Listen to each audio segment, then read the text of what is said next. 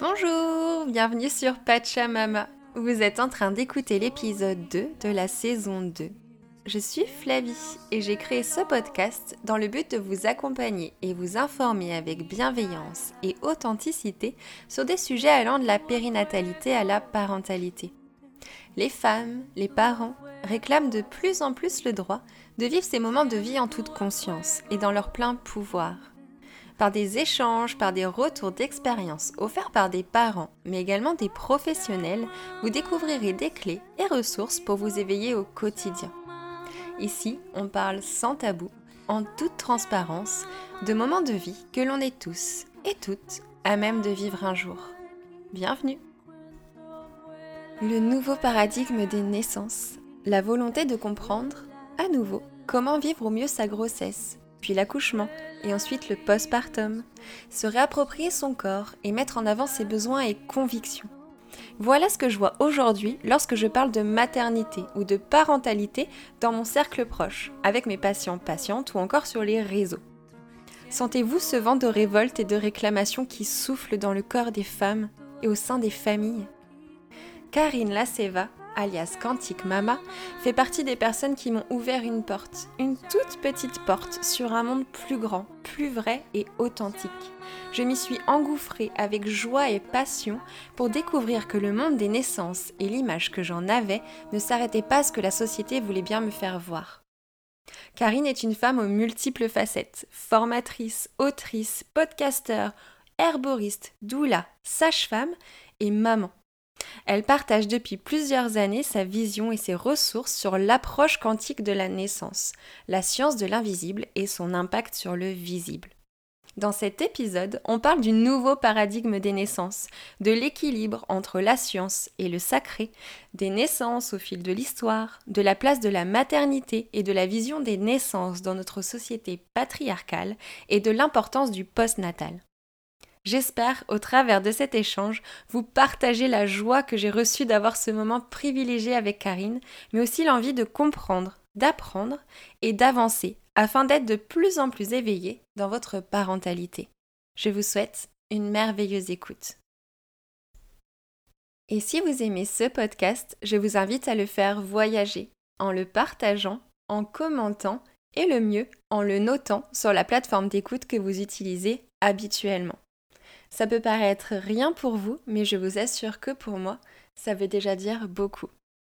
Au passage, Karine va proposer sa préparation à la naissance, également celle pour transcender la douleur et la préparation du post-natal, à un prix promotionnel au mois de février. C'est l'occasion de pouvoir vous l'offrir ou l'offrir à une personne qui va enfanter bientôt. Je vous mets le lien à la fin du résumé de l'épisode.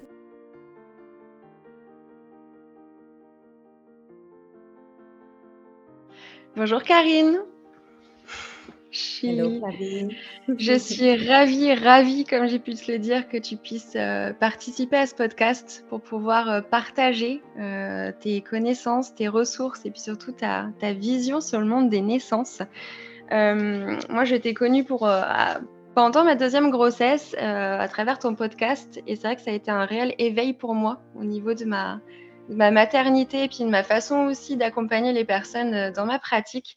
Donc, euh, tu partages vraiment depuis plusieurs années maintenant ton savoir, en fin de compte, tout ce que tu as appris euh, depuis 20 ans, je crois, maintenant que tu as commencé. Ouais, ça doit être dans ces eaux-là.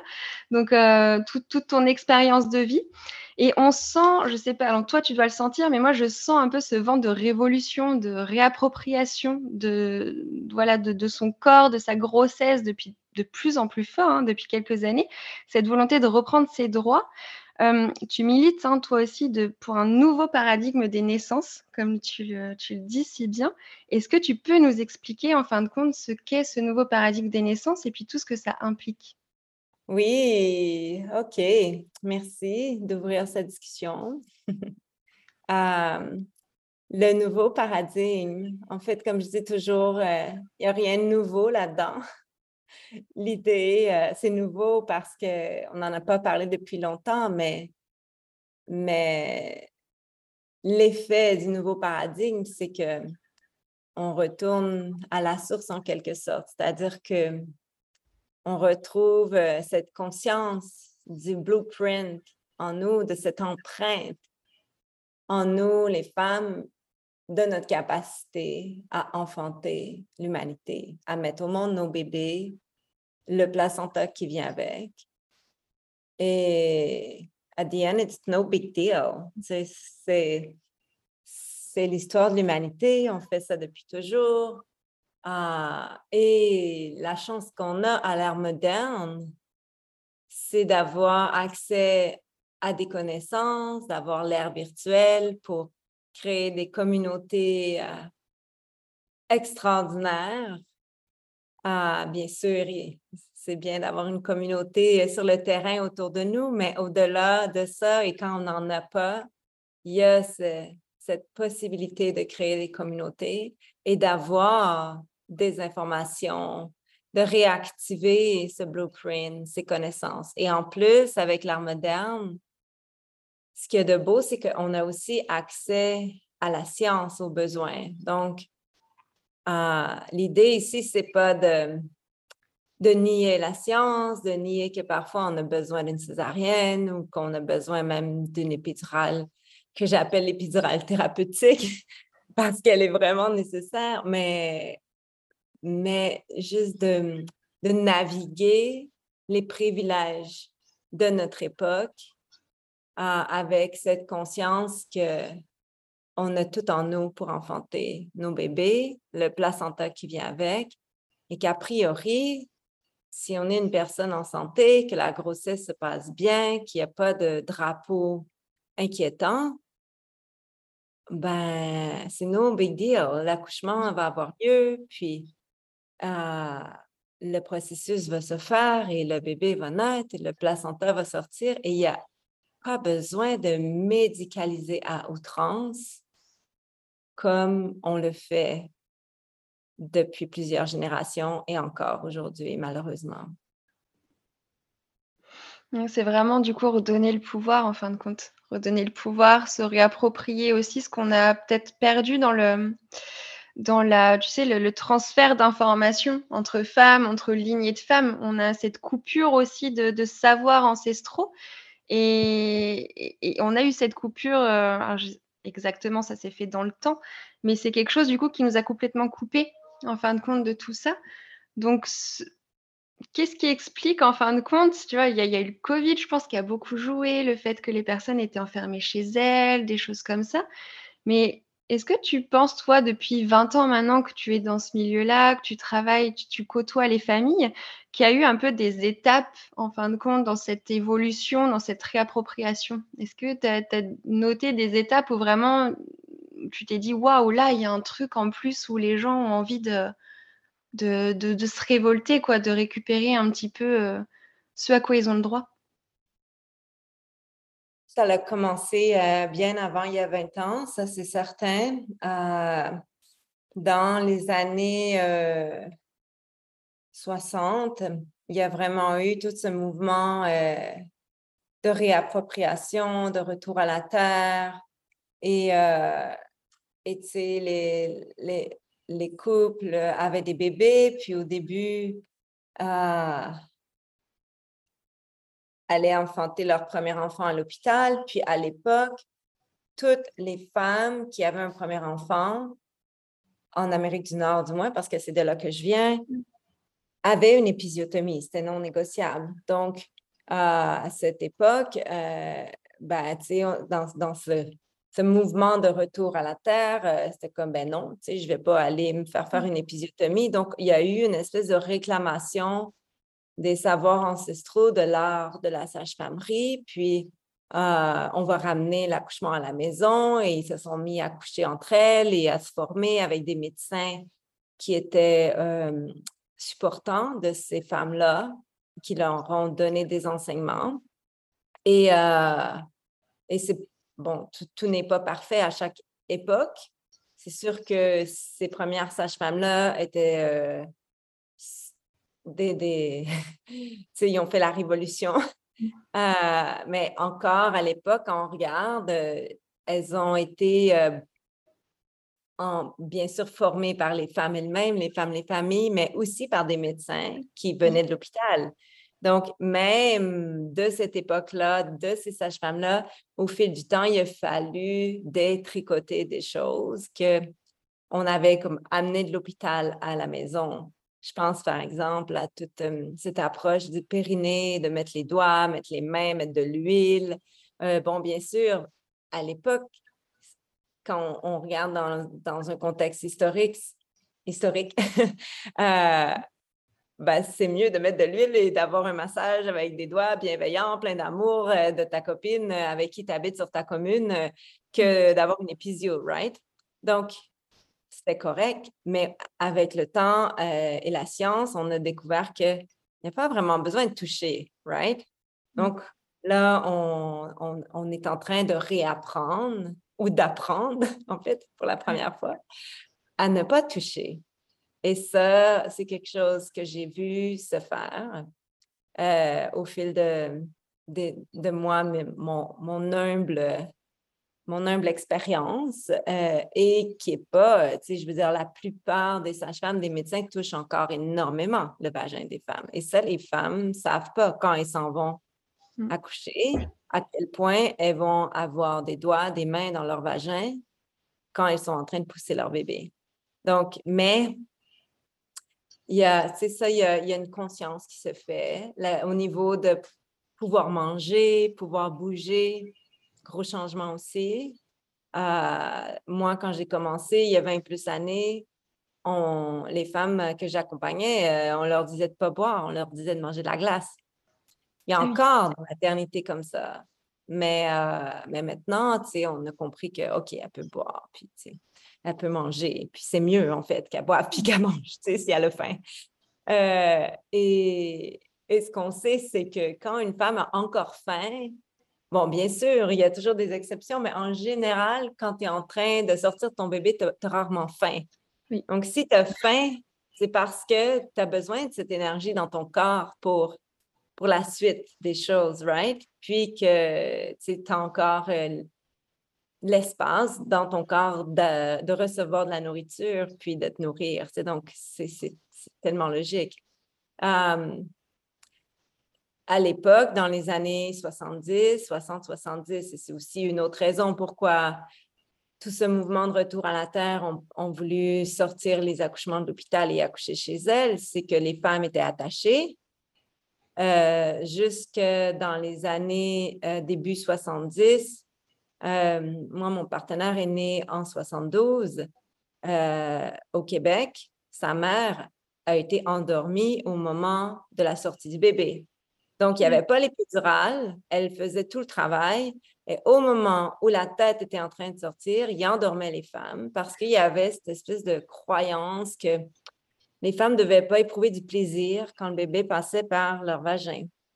Mais ça, c'était tout hérité de la culture judéo-chrétienne. Mmh et, euh, et tu sais, elles se réveillaient euh, quelques temps plus tard, complètement buzzées, puis on leur disait, voici ton bébé. Tu donc, on leur enlevait vraiment cette première heure de vie, d'attachement, ces premières heures, c'est ce moment si important qui va être très déterminant pour la suite. Et on sait maintenant qu'un bébé, quand que les bébés qui naissent et qui, qui sont en peau à peau avec leur mère, dans les premières heures de vie, et vraiment avec leur mère, pas avec le père ou l'autre mère, avec le parent qui va allaiter, c'est-à-dire la mère qui l'a enfanté, euh, puis, euh, j'encourage le pot à pot avec l'autre parent, bien sûr, mais pas dans les premières heures. Vraiment, si, si c'est possible et qu'il n'y a pas besoin de faire euh, une intervention, quelque chose pour la mère et qu'elle ne peut pas prendre son enfant, quand tout va bien, le bébé devrait être sur sa mère.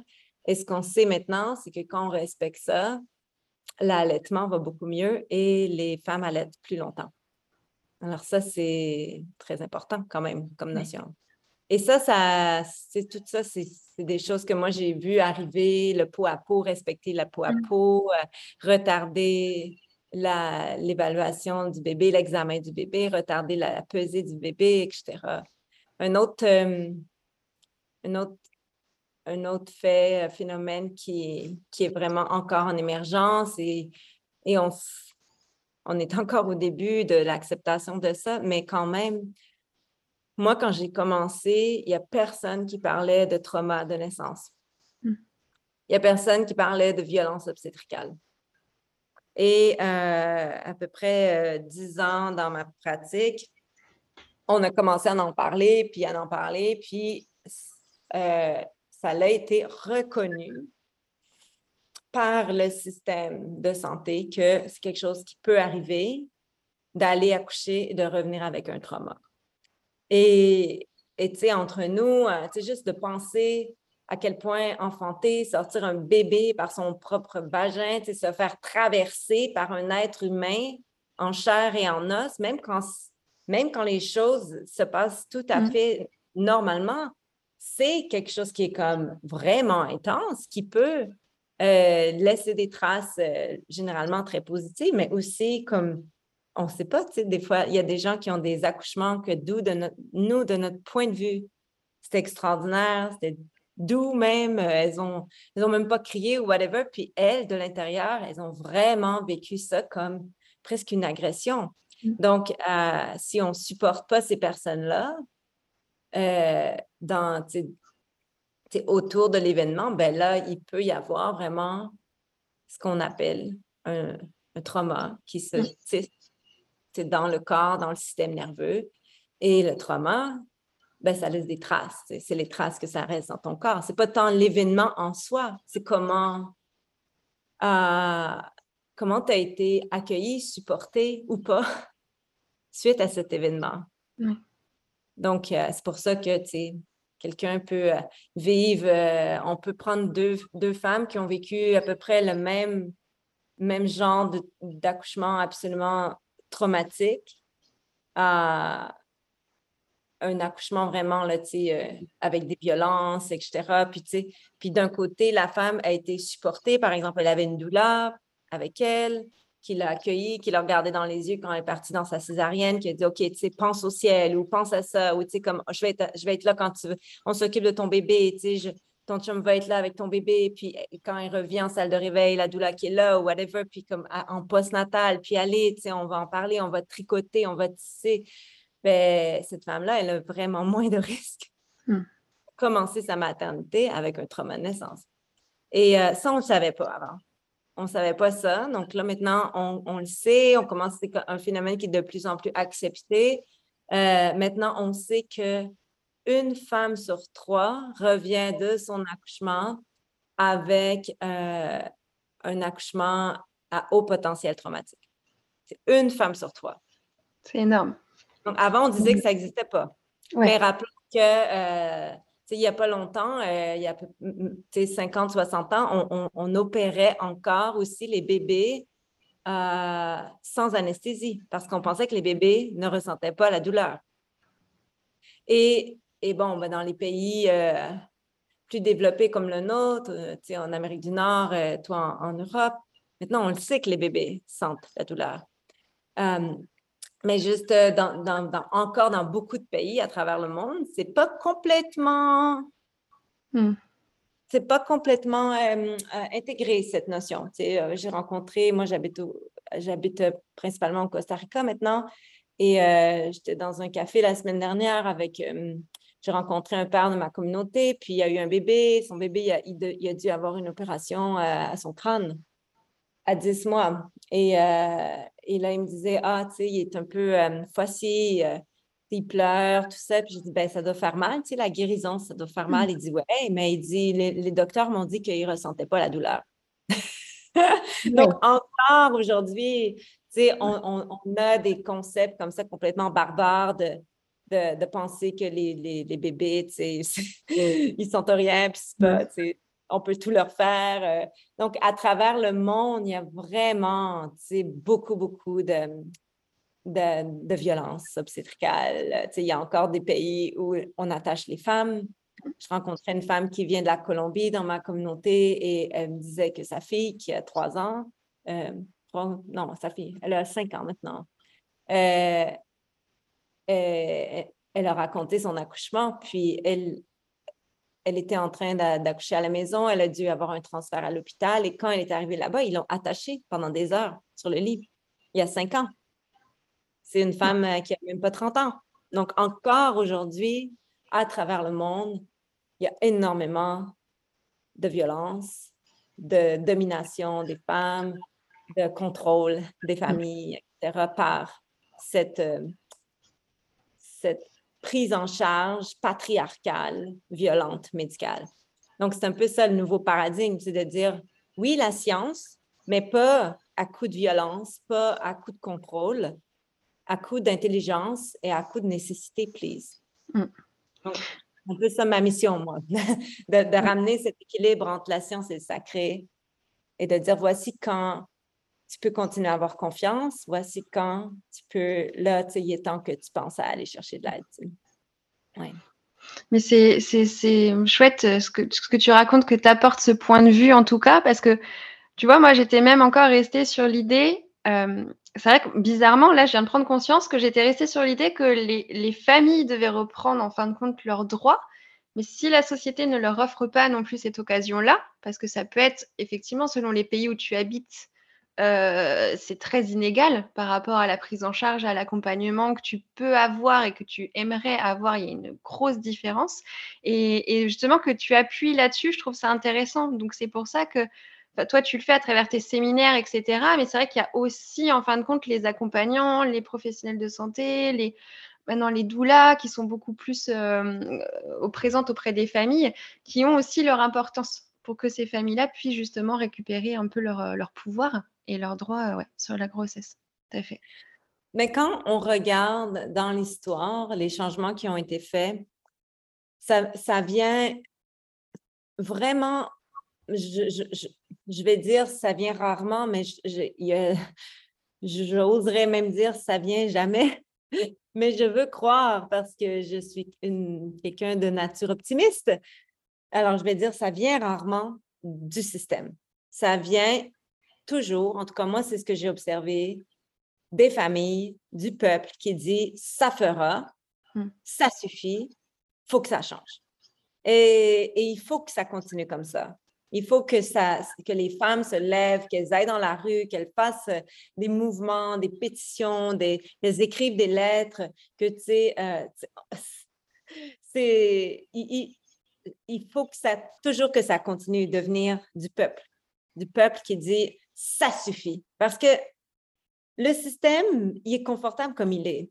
Et le système, il ne se rend pas nécessairement compte des, méfaits qu'il crée dans les familles. Parce que, bon, d'un, quand tu t'en vas coucher, tu as ton congé euh, un ou deux jours après, peut-être trois jours as une césarienne, euh, ben après, ils ne te voient plus.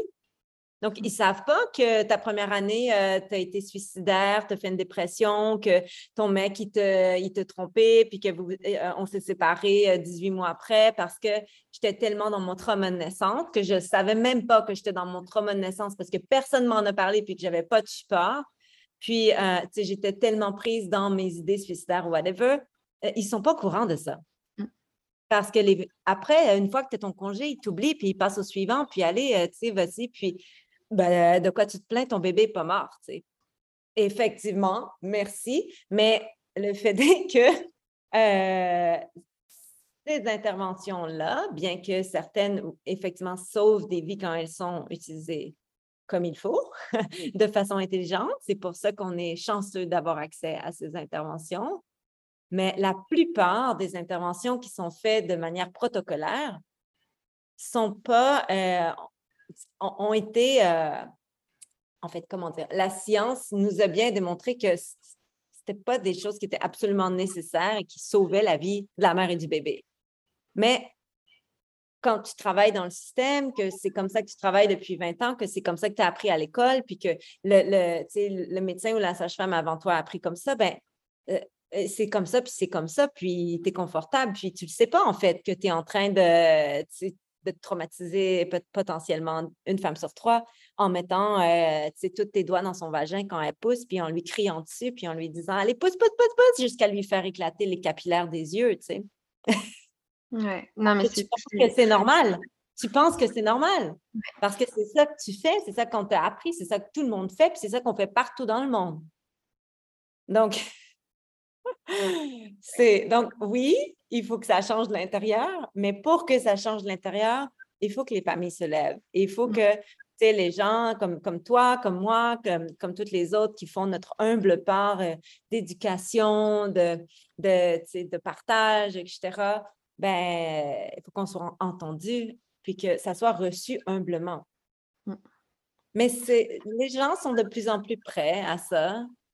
Euh, moi, je, comme je disais, je suis de nature optimiste. Alors, j'y crois vraiment au nouveau paradigme de naissance et des familles. Et, et dans mon monde, dans mon humble échelle, dans ma dimension de ma vie, ben, je le vois à chaque jour. J'ai des messages, euh, des partages euh, de femmes qui ont enfanté dans leur pleine puissance et, euh, et c'est que elles, elles, ont touché à quelque chose, puis là, ben, leur vie est complètement changée. C'est, je, rebondis sur ce que tu viens de dire, le fait de toucher à quelque chose et en fin de compte que ça te change ta vie ou même ta vision, la, façon dont tu vas approcher en fin de compte la maternité et les naissances. Et justement, y a, moi, il y a quelque chose qui, me marque, qui m'a marqué moi personnellement et qui me marque autour de moi. C'est, c'est très souvent que euh, une femme va se voir ouvrir en fait le champ des possibles, mais après au moins un premier enfantement ou même plusieurs des fois, hein. mais du coup qui va s'être passé euh, de façon alors euh, soit très médicalisée, soit très conventionnelle, où elle n'a pas eu en fait grand chose à dire ou grand chose à faire et qu'elle s'est un peu laissée porter, laissée faire. Et c'est souvent après un premier enfantement comme ça ou plusieurs que en fait il y, a un déclic où il y a, euh, comme je te disais tout à l'heure, une petite porte qui s'est ouverte, peu importe de quelle manière, par un livre, un podcast, une rencontre, etc.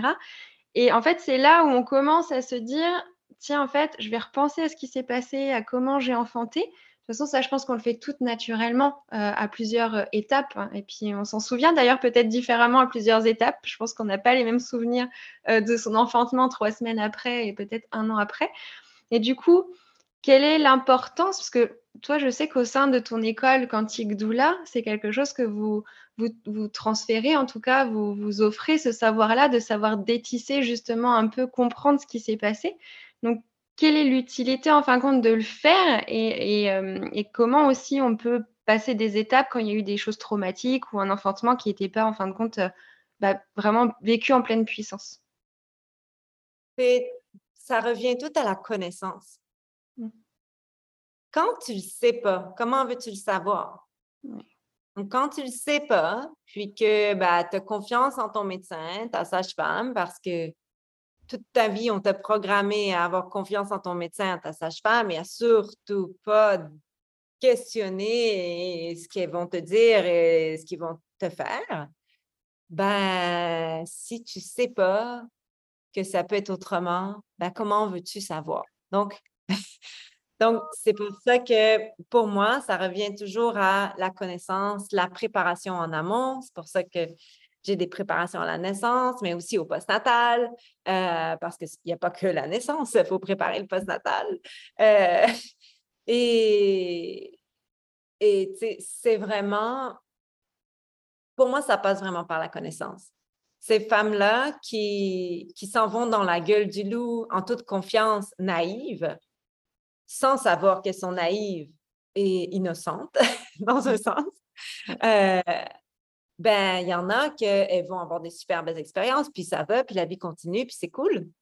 Mais il y en a, on sait maintenant, au moins une sur trois, qui va avoir un accouchement de merde et qui va garder des images et que, tu sais, son mari, par exemple, va euh, constamment euh, repenser à, tu sais, au médecin qui avait les deux doigts dans le vagin, puis après la sage-femme, puis après le résident, puis après l'étudiant, puis là, il va compter, puis, ben, écoute, il y a combien de femmes, qui il y a combien d'hommes qui ont mis les doigts dans le vagin de ma femme, tu sais, puis là, je, comme je comprends pas pourquoi je suis plus capable d'y faire l'amour, tu sais, comme.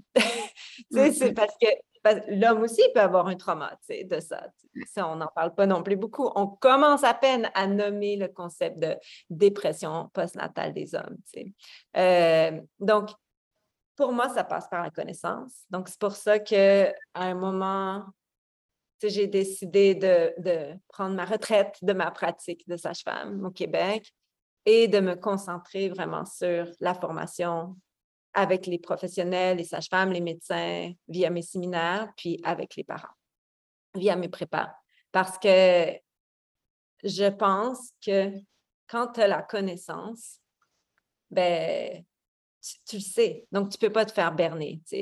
Puis si malheureusement ton enfantement et que tu espérais physiologique, etc., finalement se dévoile euh, puis devient une expérience médicalisée, ben, si tu as préparé en amont et que tu as, un réseau, tu as une douleur pour te supporter, ben, tu vas être supporté à travers chaque étape et tu vas, on l'espère, prendre les décisions dans ton plein pouvoir. Et ça, c'est ce qu'on appelle le concept du genius birth. Euh, genius birth qui veut dire, ça ne veut pas dire d'accoucher puis d'avoir un orgasme et d'avoir ton bébé chez vous nécessairement, mais ça veut dire de rester l'actrice principale de chaque décision. Ça veut dire que au fond, tu sais, mon bébé a une détresse fétale en ce moment, puis là, ça va prendre une césarienne, puis je comprends qu'il y a vraiment une détresse, puis je, je veux la césarienne. Puis thank God, j'ai accès à une césarienne, puis je vais y aller gracieusement, puis après, je pleurerai ma césarienne, puis je la pleurerai avec en tenant la main de mon monde, puis on va tisser ça, mais comme merci, j'ai accès à une césarienne qui va être bien fait, bien pratiquée. Puis, je vais guérir après. Qu'est-ce que tu veux que je te mmh. dise? Mais je reste, c'est dans mon pouvoir de dire, fuck, ça l'a vraiment chié mon accouchement, mais là, mon bébé est en détresse, puis j'ai besoin d'une césarienne, so let's do it. Je vais être courageuse, puis je vais le faire. Puis après, on s'en occupera de ma guérison. Mais parce que je reconnais que c'est un deuil. Je reconnais que un deuil, ça fait mal, qu'il y a des étapes, que ça ne va pas se faire tout de suite, que je ne vais pas accepter ma césarienne nécessairement euh, le lendemain ou euh, deux mois après. Mais je vais faire le processus, puis tranquillement, je vais tisser mon expérience, puis apprendre de ça, puis devenir une meilleure version de moi-même, même si je n'ai pas eu mon accouchement de rêve. Ouais, mais c'est vrai que c'est c'est comme tu dis, c'est vraiment la connaissance comme tout d'ailleurs, hein. Il n'y a pas que sur le domaine des naissances, sur, euh, dans la vie en général, de toute façon, plus tu sais, plus tu fais les choses en conscience, plus tu peux faire les choses en conscience et plus du coup tu bah, tu mmh. reprends la main en fin de compte, hein, sur ces sur ces sujets-là, sur ton corps, sur ta parentalité, sur, euh, absolument tout. Mais mmh, tu vois, le, fait de, que tu disais tout à l'heure aussi, ça, ça m'a bien interpellé, euh, que le, professionnel va te dire, OK, mais vous avez accouché, votre bébé va bien, euh, voilà, c'est OK, quoi. Et, ça, c'est encore fortement ancré, comme tu le dis, même si maintenant, il y a quand même aussi cette volonté de replacer la mère euh, au centre de tout parce que bon bébé euh, oui d'accord bébé il faut en prendre soin bébé il faut que la grossesse se passe bien. Mais euh, c'est encore un peu trop souvent où euh, bon bah ça y est vous avez accouché il y a le focus sur le bébé et la mère bon bah elle va s'en remettre comme toutes les mères qui s'en remettent depuis des milliers et des milliers d'années. Et du coup il y a le terme aussi de la, de la tu sais le rapport à la mort et à la naissance quand tu enfantes en fin de compte tu tu laisses derrière toi un peu une partie de toi-même pour renaître aussi. Et est-ce que tu, enfin, est-ce que tu aurais des, conseils, des ressources? Ça, c'est un peu vague quand même comme question, mais comment on peut, en tant que femme qui va enfanter ou qui vient d'enfanter, se remettre un peu au centre aussi de la, bah, voilà, tu vois, take care, en fait, prendre soin de soi, euh, et puis se rendre compte qu'on est importante aussi et qu'il n'y a pas que bébé et qu'on peut aussi focus sur soi et pas que sur l'enfant. Ben, ça revient encore à la préparation. Euh, j'en parle dans mes prépas naissance postnatale. Bon, en fait, on en parle partout, à l'école, dans mon séminaire. Euh, c'est ce que j'appelle la, la, un peu la, mort quantique. c'est comme une mort, euh, une mort métaphysique. Tu ne meurs pas, tu meurs pas pour vrai, mais, mais tu n'es plus jamais la même que tu aies ton accouchement de rêve ou que tu aies un accouchement qui a viré euh, vraiment la catastrophe, tu n'es plus jamais la même. Et ça le fait à chaque bébé. Je me souviens quand je venais d'accoucher de mon quatrième enfant, d'être dans mon lit en postnatal puis de dire Oh fuck, man. Tu sais, je vais, je, faut comme, maintenant, je dois me reconstruire, tu sais. Qui je suis maintenant? Qui suis-je devenue, tu sais? De l'autre côté de cet accouchement, comment je vais faire pour être la mère de quatre enfants, tu sais? Et, ça fait ça à chaque bébé, que tu en aies un ou que tu en aies huit ou neuf. À chaque fois, c'est un nouveau tissage. À chaque fois, tu deviens une nouvelle version de toi-même. Et, et déjà, si on en parle en amont, déjà, si on prépare un post-natal honoré, optimal, en conscience, ça va favoriser. Pour moi, le tissage de cette nouvelle identité passe vraiment par le postnatal respecté. quand on regarde la période du postnatal avec un, point de vue euh, inspiré de la médecine chinoise, d'Ayurveda, euh, ben, les 42 premiers jours de vie de l'enfant et, de la nouvelle mère c'est un portail tellement important que chaque jour représente les, 42 années à venir un peu. Donc, si on prend soin de la femme pendant ces 42 jours, qu'elle-même se donne du self-care, qu'elle a de l'espace pour se donner du self-care, parce que des fois, on veut s'en donner et puis, tu sais, brosser ses dents, c'est pas du self-care. Prendre une douche, c'est pas du self-care. C'est juste de l'hygiène. Mais si je peux prendre ma douche, puis me huiler, puis euh, peut-être me sécher mes cheveux, me peigner comme j'aime, peut-être me mettre un peu de maquillage euh, si ça me tente, euh, peut-être même me faire mes ongles, whatever, comme, mais ça, c'est comme, ah, j'ai l'impression d'avoir eu, un peu de temps pour moi. Mmh. Donc, parce que y a, mon bébé dort, puis il y a quelqu'un à côté de lui, puis s'il y a quoi que ce soit, on va venir me chercher. Donc, mais les 42 premiers jours sont fondamentaux et je le vois dans ma pratique parce que moi, avec mes clients, même ici dans la jungle, parce que j'ai une pratique ici, euh, on va parler du postnatal avant de parler de l'accouchement. Et mes clients sont toujours euh, un peu surpris de ça. Je dis, ah, l'accouchement, c'est facile. On va en parler, ça, vous allez comprendre. C'est juste, juste une coupe d'heure, l'accouchement. C'est no big deal. Oui, c'est intense, puis ça se prépare, puis on va le faire, mais c'est bien plus important de préparer le postnatal, de travailler votre mindset, de, des besoins du bébé, de comment vous allez communiquer ensemble, comment vous allez organiser votre maison pour que tu puisses rester couché au moins les deux premières semaines, puis tranquillement commencer à te lever la troisième, euh, puis qui va vous aider, puis euh, combien de nourriture il va avoir dans le frigo, puis dans le congélo, puis qui va amener de la nourriture. Donc, si on met ça en place et que la mère est bien nourrie, qu'elle est bien supportée, qu'elle a l'impression de pouvoir euh, profiter de son mama toto, son unité avec son bébé, mais aussi de prendre soin d'elle et de ses besoins. Mmh. Euh, tu sais, ça a l'air un peu, euh, on n'y pense pas, mais tu sais, juste d'avoir de l'espace pour aller changer ta culotte qui est pleine de sang, en postnatal, comme qui est pleine de sang puis qui pue parce que là, tu n'as pas eu l'espace parce qu'il n'y a personne qui t'aide puis que ton bébé, il tête, il tête, puis il a pleuré, puis il tête, il tête, puis il a chié, puis il y en avait partout, puis là, tu l'as nettoyé, puis tout ça, puis ta culotte est comme pleine de sang, puis tu sais, c'est pas le fun. Puis tes poings qui, qui te trompent là-dedans. C'est des choses que c'est la réalité des mères en postnatal, tu sais. Tu sais, le postnatal, c'est raw, c'est pas pas chic, là, comme on pense, là, tu sais, comme on nous fait penser sur Instagram. C'est raw. Puis, tu sais, si en plus tu as eu une césarienne, puis etc., c'est comme.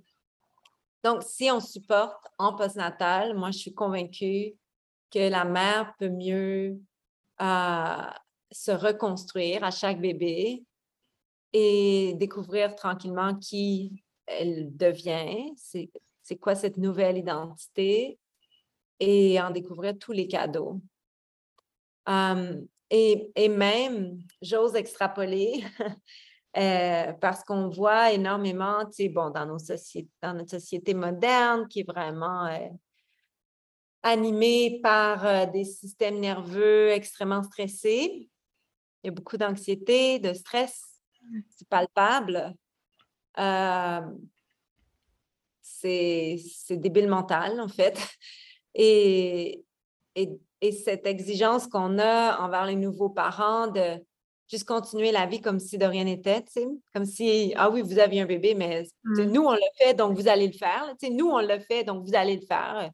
combien de fois on entend ça des générations avant? Ben, ta grand-mère en a eu 13.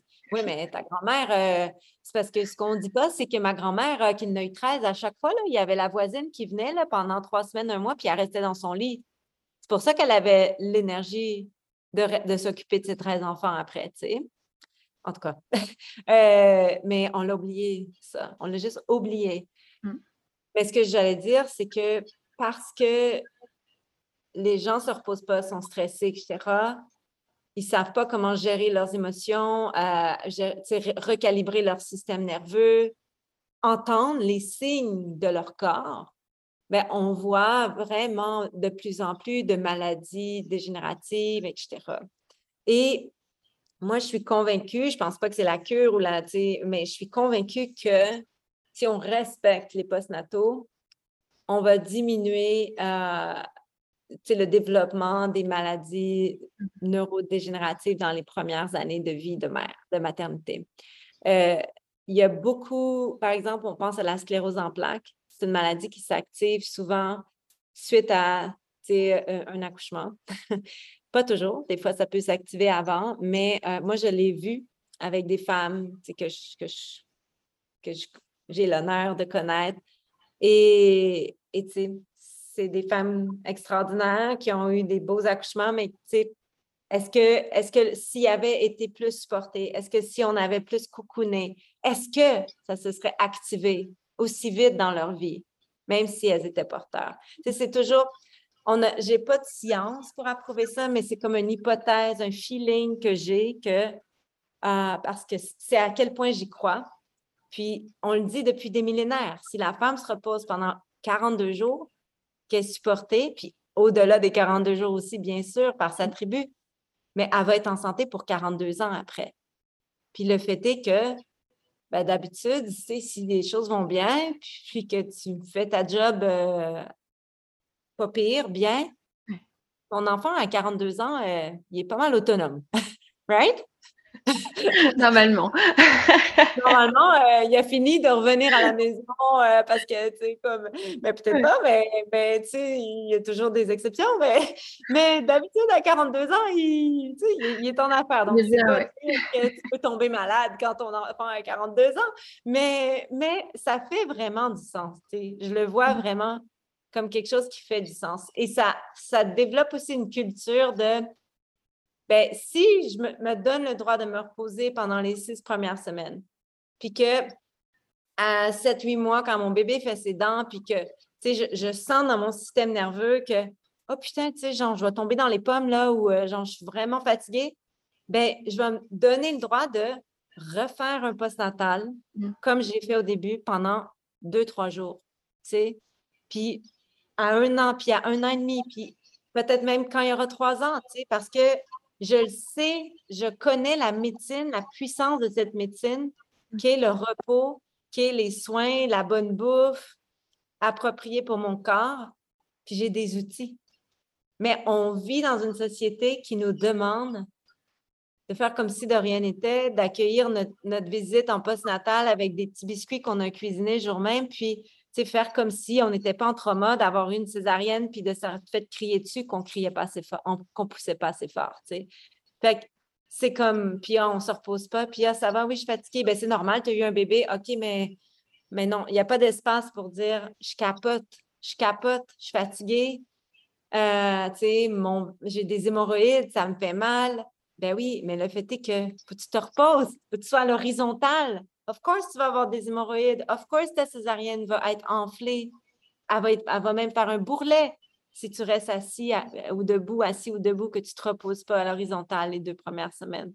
Mm. Mais ces choses-là, c'est comme si on les, on les a oubliées, on ne les sait pas, on ne les dit pas. Donc, here I come, here you come, here we come.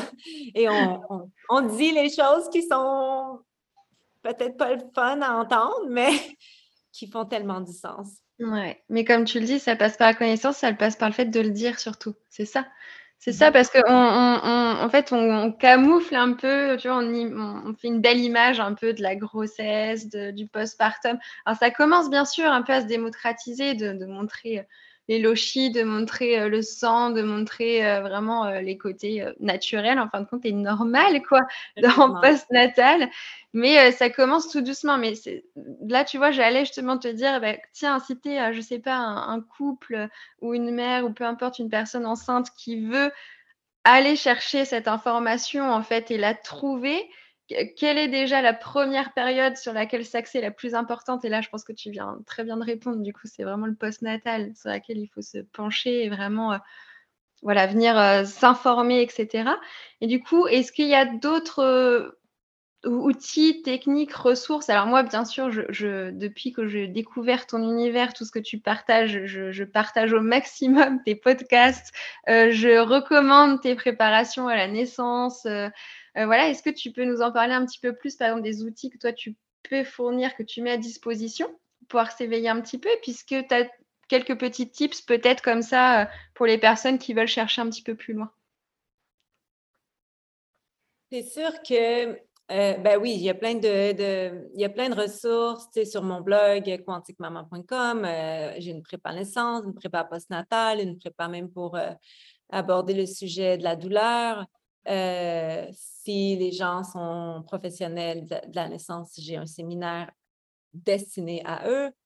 mais au-delà de ça, en plus de mon blog, mes podcasts, comme tu l'as dit, mais au-delà de ça, moi, c'est sûr, puis c'est pour ça qu'on a ouvert une école de douleur, moi, je pense que toutes les couples devraient engager une doula. Si elles ont, s'ils ont les moyens, c'est une des premières choses que je conseille.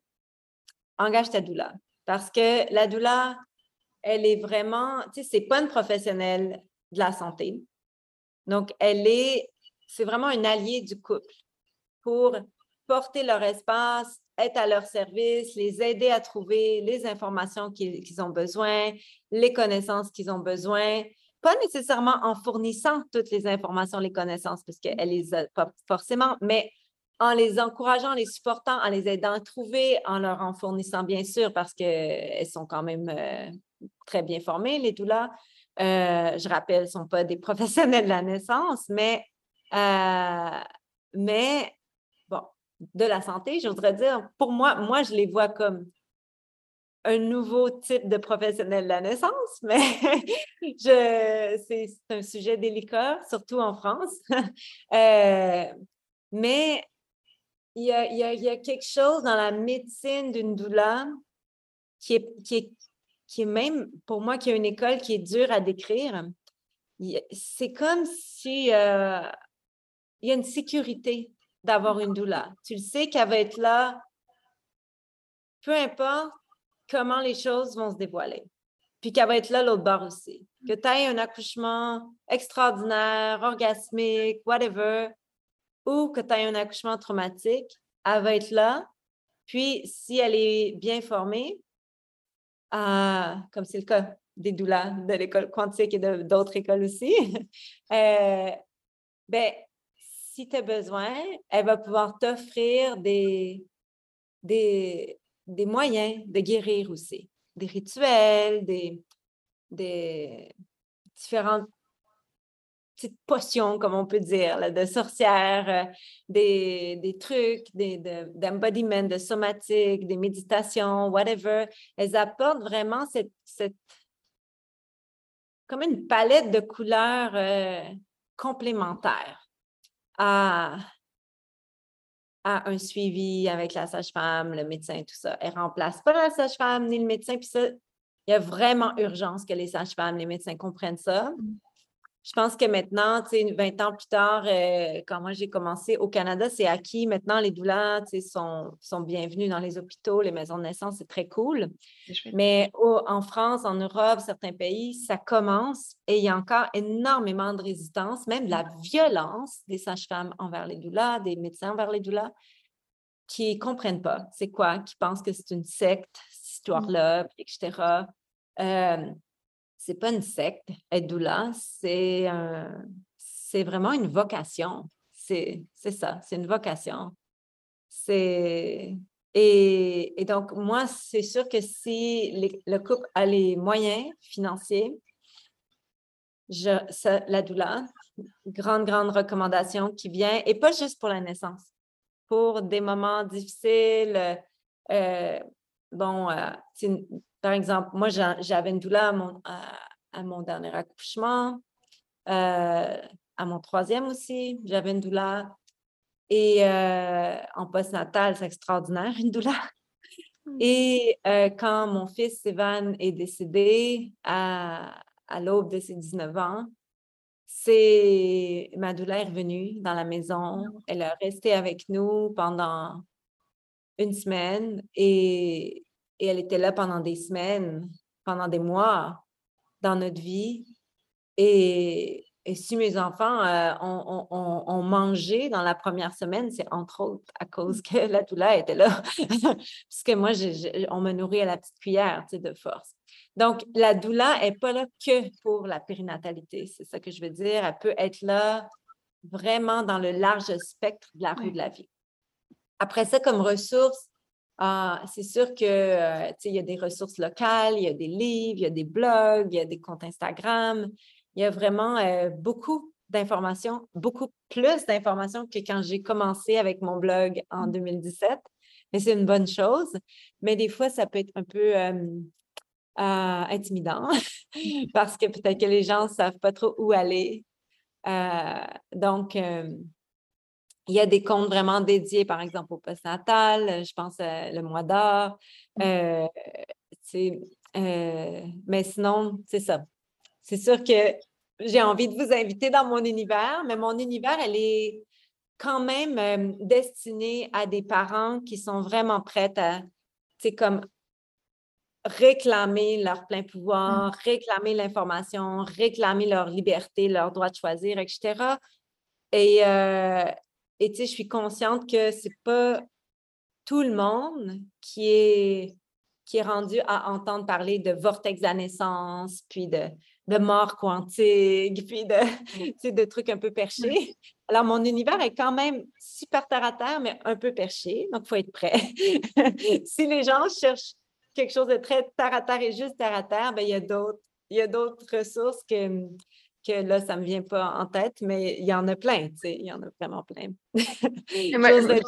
demander à votre sage-femme ou à votre doula. ouais. Ouais, non, mais c'est, mais en même temps, tu vois, moi, je trouve vraiment d'un point de vue objectif, et après, je crois qu'on va terminer parce que on approche de la fin de, ton précieux temps que tu nous offres. Mais euh, tu vois, moi, j'ai mon partenaire qui est très cartésien quand même, assez de base. Il n'est pas du tout euh, perché comme moi, on va dire, justement. et pourtant, il s'intéresse quand même. Et, euh, en fin de compte, il a, enfin, je lui ai fait écouter un passage de ton podcast, et par lui-même, en fait, il m'a vraiment demandé euh, les autres podcasts que tu avais fait, les autres épisodes.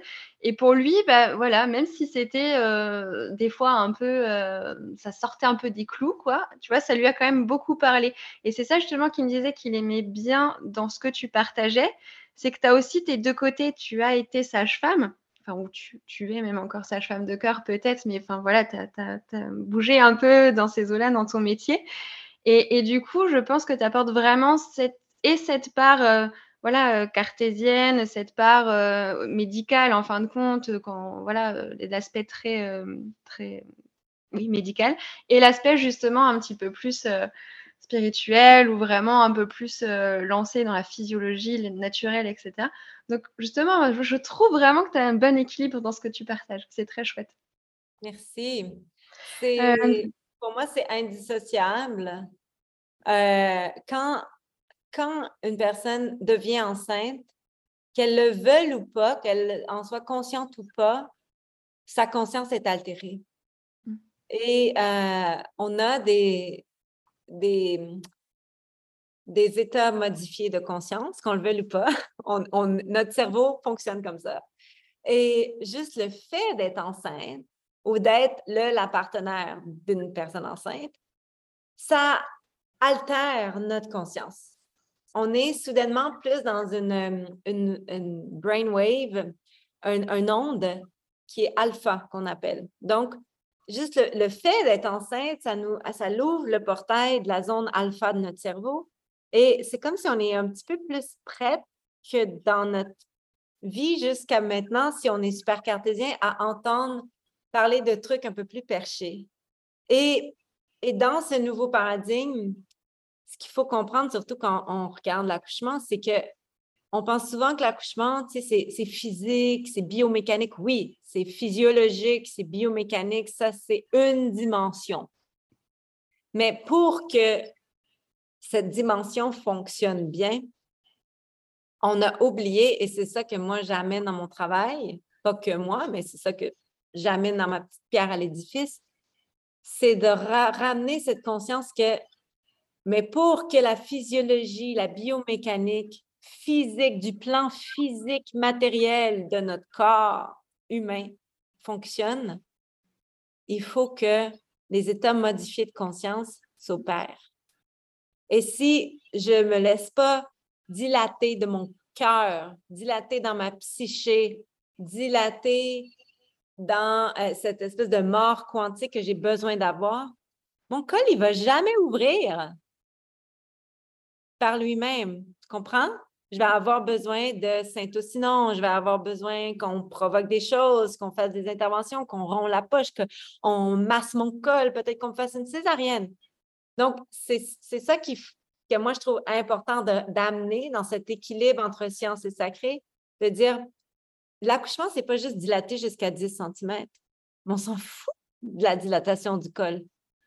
Si on, se prépare en amont, puis qu'on plonge dans le vortex et qu'on se laisse ouvrir sur tous les plans, pas que le col, le col, il va ouvrir, il va suivre. On a rendu là, on n'a même plus besoin de mettre nos doigts parce que c'est évident, parce qu'on apprend à lire la personne qui enfante, puis on le sait qu'elle est probablement ouverte à 6-7 cm et que ça s'en vient et que son bébé est en train de descendre, puis que ça va le faire. parce qu'on a appris à, comprendre ces états modifiés de conscience.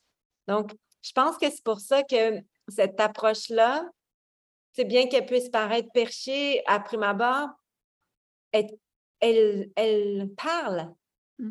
à beaucoup de gens. Moi, j'ai présenté cette approche-là. J'ai travaillé avec des médecins, des, avocats, des, comptables, des gens super, euh, avec des vies euh, très cartésiennes. Et ils étaient comme, ah, mais oui, mais ça me parle, mais c'est pour ça que mon autre accouchement s'est passé comme ça. Puis là, bang, ils ont un autre mmh. bébé et là, pouf, ils découvrent le vortex et ils sont initiés.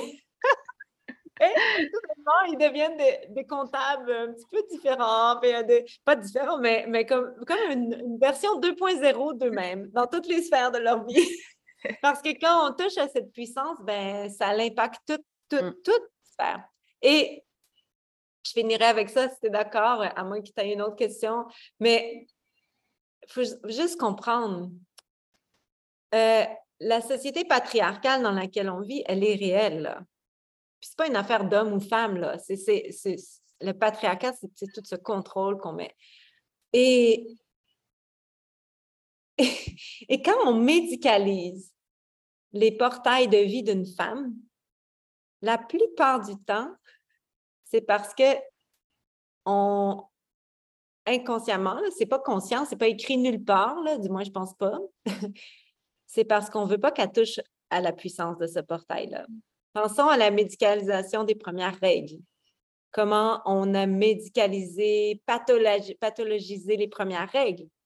Alors qu'on sait que hmm, avoir ses règles en conscience et suivre son cycle menstruel en conscience, il y a beaucoup de puissance là-dedans. Et là, devenir mère, toucher à sa puissance d'enfanter l'humanité, ouf! Une fois que tu es touché à ça, on te contrôle un petit peu moins. Mm-hmm. On ne peut plus te dire tant que ça, combien de temps allaiter, de ne pas dormir avec ton bébé, de, le vacciner ou de ne pas le vacciner, de l'envoyer à l'école ou pas, parce que tu es comme non, c'est quoi? Je suis la spécialiste de mon bébé. Je pense que je vais décider. Je me sens vraiment puissante dans cette décision. Donc, il y a quelque chose d'avantageux pour une société moderne de de médicaliser ce portail-là pour contrôler les parents et leur dire voici comment vous allez faire un bon futur payeur mmh d'impôts qui va participer à notre société moderne. Donc, c'est un peu conspirationniste mon truc, là, mais, mais pas tant que ça. pas tant que ça. Ça peut paraître conspirationniste, mais vraiment pas tant que ça. Tu sais, je suis pas la seule à, à le voir comme ça puis à l'interpréter comme ça. Et pensons au portail de la ménopause. Comment la ménopause a été pathologisée, démonisée, la femme, c'est plus vraiment une femme parce qu'elle n'a plus de menstruation, elle est plus fertile, elle est plus belle, etc. Non, mais attends, moi, euh, je connais des femmes ménopausées dans leur plein pouvoir, puis euh, c'est vraiment euh, des sorcières très, très puissantes qui sont capables de guérir plein de choses et qui ont des sagesses qui sont très inspirantes. Et l'autre portail qui touche aussi les hommes, le portail de la mort comment on a tellement peur et qu'on ne l'honore pas et comment il y a de la puissance aussi dans ce portail-là. Donc, juste un petit mot là-dessus pour nuancer euh, comment, d'en vouloir avec l'intention bienfaisante de dire on va, euh, on va sauver les femmes de leur douleur dans la naissance.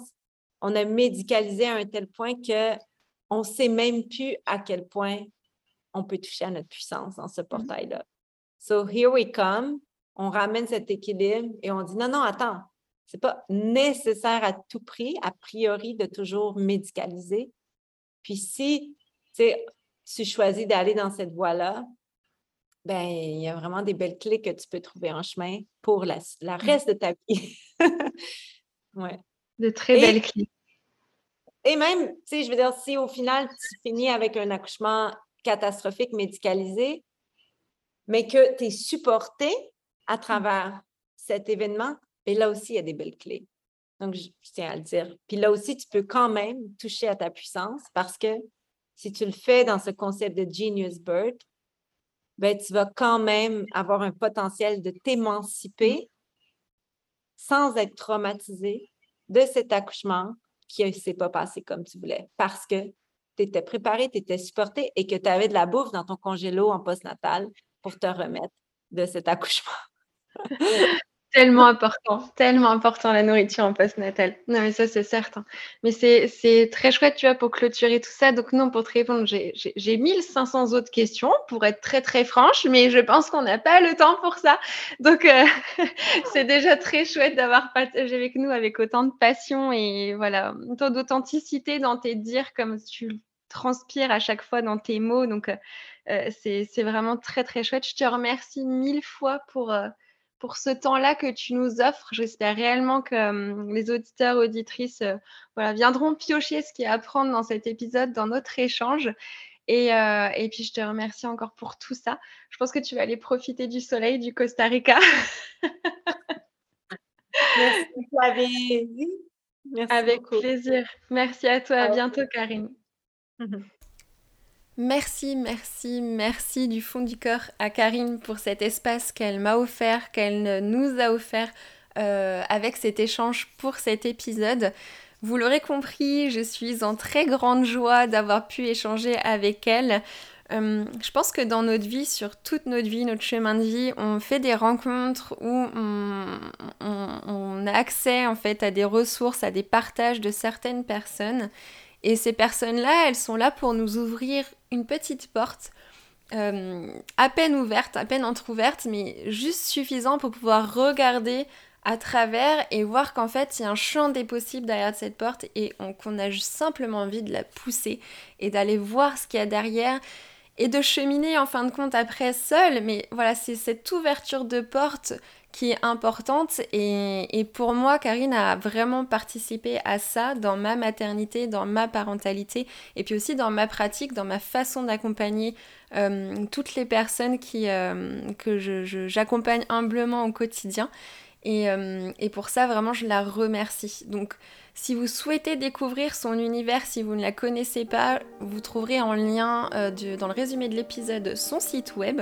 Comme ça, vous pourrez naviguer sur le blog, le podcast, le site web. Euh, et si vous la connaissez déjà, ben, j'espère vraiment que cet épisode vous aura apporté un petit plus par rapport à ce que vous avez déjà entendu, ce que vous avez déjà découvert. Voilà, et puis surtout, comme d'habitude, j'espère que vous avez passé un doux moment en notre compagnie et je vous dis à dans deux semaines.